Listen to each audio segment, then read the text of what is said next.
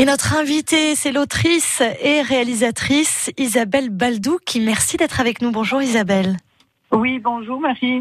Alors, tout d'abord, j'ai été très touchée par votre film, vraiment insulaire euh, dans l'âme, un film euh, qui est euh, très poétique, très intelligent, qui est un parcours initiatique également. C'est marrant, fait sur le tard, mais un parcours initiatique quand même, un parallèle entre vos deux îles, la Corse et la Martinique, et puis un parallèle avec le petit grand Napoléon Bonaparte.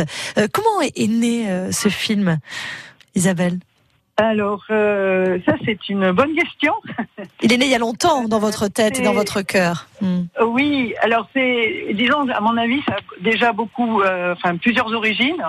Euh, déjà aussi, euh, est venu, cette idée est venue de très loin. Je pense que quand déjà j'avais 12 ans, dans une, dans un lycée parisien où on avait passé à peu près 3 ou 6 mois. Oui. J'ai un professeur de français qui m'a dit Vous, vous êtes une double insulaire.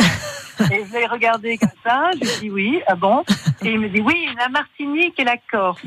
Et je pense que c'est quelque chose qui est resté. Je me suis dit Tiens, c'est étrange, du haut de mes 12 ans, on m'a collé une étiquette. Oui. Voilà, oui, enfin, les îles sont vues comme quelque chose d'à part. Donc j'ai gardé cette idée de particularité de, de, gens qui vivent sur des îles qui, qui étaient vues donc différemment des gens du mm. continent. Et cette idée, je pense, bon, forcément, en tant que double insulaire, est restée quelque part dans un coin de ma tête. Et je, je voulais traiter ce sujet, mais il me faut, comme je dis toujours, pour un film, une porte d'entrée, un déclic qui me dit oui, ça, ça y est, j'ai trouvé une manière de raconter quelque quelque chose qui puisse intéresser les gens, parce que je garde toujours à l'idée que faire un film ou raconter une histoire, il faut intéresser les gens. Mm. Donc, euh, en fait, ce déclic est venu euh, donc bien plus tard, hein, puisqu'en 2017, aux rencontres euh, littéraires de Penta di Casinc, pas très loin de Bastia, j'ai eu la chance de rencontrer un auteur, qui, un, historien qui s'appelle euh, David Chanteran et qui avait écrit un livre, qui présentait un livre qui s'appelait Les neuf vies de Napoléon. Qui était venu à l'invitation de Françoise Ducret. Mhm. Sûrement. Oui. et donc, euh, je suis vite allée le voir. J'ai dit, mais c'est très intéressant, j'achète votre livre. Est-ce que vous voulez travailler sur un film avec moi? Je ne savais pas encore quel film j'allais écrire, mais je savais que j'avais trouvé mon déclic, ma porte d'entrée.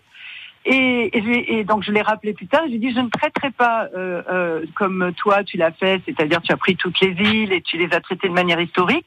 Et je, et je, je lui ai dit je voudrais travailler. Ça c'est quelque chose que je faisais pour la première fois avec des philosophes et des psychanalystes, avec un petit peu la peur de justement ne pas être trop audible parce qu'on a souvent l'impression que ces gens-là parlent une autre langue. Donc, euh, du coup, j'ai choisi des îles en fonction de ça. Et donc, euh, les îles choisies sont les grandes étapes de la vie d'un homme, et en l'occurrence de Napoléon, c'est-à-dire de l'île de naissance, l'île de la révélation, l'île de l'amour, l'île ennemie, euh, l'île de, de, où il s'est ressourcé, et l'île de la mort. Et donc, en fait, Napoléon, en plus, s'est révélé être un parfait insulaire. Je ne pensais pas qu'il était aussi insulaire. Et donc, du coup, pour traiter l'insularité, j'ai trouvé vraiment un j'allais dire un camarade d'une manière un petit peu euh, prime sautière, hein, euh, vraiment euh, très, très intéressant. Alors c'est marrant parce que le philosophe que vous interrogez en Martinique, c'est quasiment le, début du film, hein, je ne dévoile rien, évoque une chose qui, qui m'a vraiment personnellement interpellée en tant qu'insulaire également, c'est que souvent l'insularité est décrite, que ce soit par les politiques, les écrivains, les poètes, par des continentaux. Et c'est à travers leur prisme, et plus rarement euh, euh, par le prisme des insulaires. Et tout de suite, vous plantez le décor, je trouve, avec l'intervention euh, de ce philosophe. La façon dont nous sommes perçus, pour ensuite nous faire le chemin vers notre propre insularité. Voilà, mm. c'est complètement ça. Et c'est vrai qu'en plus, en retournant après en Martinique après toutes ces années, que je n'étais pas retournée depuis euh, l'enfance et l'adolescence martiniquaise, euh, j'ai vraiment euh, compris que c'était de ce point de vue-là, disons forcément en tant que double insulaire. Et c'est vrai qu'on a, on a peu l'habitude d'avoir la version de l'insularité vue du, de l'intérieur. Parce que forcément, il y a beaucoup plus de continentaux que d'insulaires. Et, et, et, souvent, justement, ce que je voulais aussi traiter, j'ai voulu essayer de traiter de ça, de la, de la force et de la fragilité des îles. Et justement, de, donc voilà. Et puis euh, aussi, c'était très important de travailler avec ces philosophes et, euh, et, et cette psychanalyste était aussi, euh, voilà, ça c'était important aussi pour moi, de travailler avec des gens qui n'ont pas l'habitude d'être dans des films. Magnifique casting, hein, entre parenthèses. Hein. Ah oui, mais Ah ouais, parce qu'ils- vraiment, c'est Ah, ils- ils sont absolument formidables et, et- et passionnants. Euh, ce sera donc la projection le mardi 25 janvier à 23h20 sur France 3 Corse VST là, pour Insulaire dans l'âme. Euh, qui a été euh, programmé à Artemar mais également euh, à l'âme. Euh, c'est un film que peut-être certains d'entre vous avaient déjà vu, mais que vous pouvez revoir donc sur le petit écran. La petite statuette de Napoléon qui vous a accompagné toute votre enfance, que votre père trimballait partout, c'est ça? Oui, mais elle est toujours là, au même endroit où elle a été filmée d'ailleurs. Est-ce que vous savez pourquoi il avait tout le temps cette euh, cette petite Ah, parce statuette que je pense que c'est un peu euh, quand on va chez, chez tous les Corses de la diaspora, enfin chez beaucoup de Corses de la diaspora, euh, je- moi j'ai souvent vu une statuette de Napoléon quelque part euh, sur une étagère. Euh, J'ai souvent vu, euh, alors qu'il aimait beaucoup Paoli aussi, hein, Bien sûr. Mon frère, un de mes frères s'appelle Pasquale et donc euh, il n'y a pas de souci. Mais c'était, euh, voilà, je pense qu'il avait lui-même euh, eu de ses parents qui étaient déjà diasporés. Euh, donc voilà, je pense que c'est une manière de se, de se rattacher à l'île. Euh, alors qu'effectivement, Napoléon n'a pas été pour la Corse euh, forcément euh, l'homme idéal, mais puisqu'il en est parti à 9 ans et qu'il n'a pas énormément fait pour son île, Mm. contrairement à ce qu'il a pu faire pour Malte ou l'île d'Elbe, ce qui est révélé dans le film. Ça vous a permis euh, de créer aussi, voilà, pas, pas une reconstitution, mais je sais que vous êtes féru d'histoire et que vous aimez bien, euh, euh, voilà, insérer cela dans, dans votre film et, et- et vous l'avez fait ici euh, euh, une nouvelle fois dans Insulaire dans l'âme.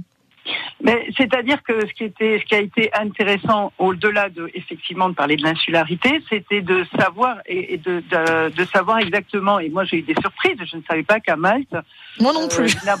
Voilà, Napoléon qui avait passé six jours avait pu faire autant de choses.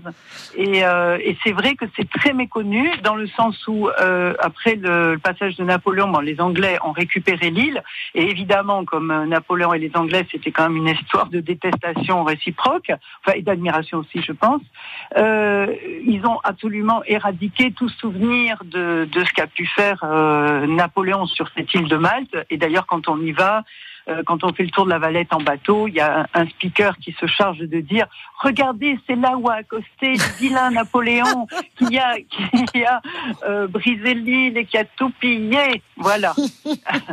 Donc, euh, et d'ailleurs, c'est très étonnant parce que contrairement à ce qu'on peut croire, Napoléon n'est pas à part l'île d'Elbe où il est vraiment extrêmement aimé, hein, puisqu'il a, il est, il a gardé son aura euh, magnifique. Bon, il est Euh, partout dans à les l'île d'Elbe, alors en revanche, Dans on les le trouve partout. endroits, c'est Mm. pas forcément dans les autres îles, c'est pas forcément Martinique. C'est quand, Mm. c'est quand même celui qui a, voilà, euh, en tout cas pas établi, mais en tout cas fait perdurer l'esclavage. Donc il n'est pas aimé. Joséphine est déboulonnée.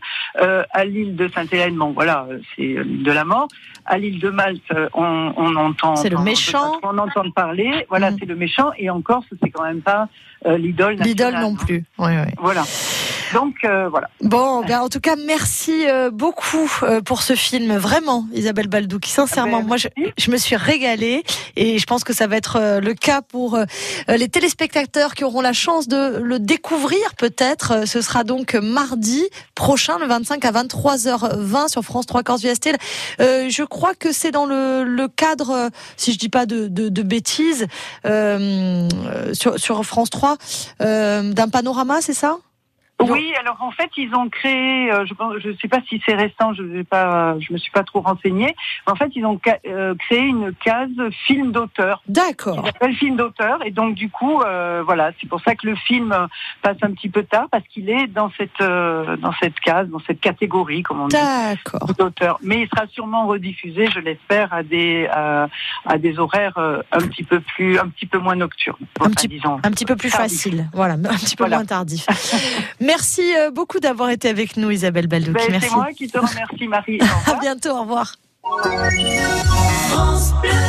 France Bleu RCFM.